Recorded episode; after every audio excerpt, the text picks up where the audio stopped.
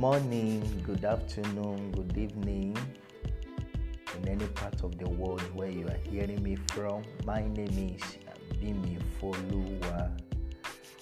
Today is the 25th of December 2021. I want to wish you a Merry Christmas and a Happy New Year in advance. I want to officially welcome you to my podcast show, Conversations with Bimi Foluwa. This podcast show will be all about personal development, a growth mindset, a pursuit of excellence.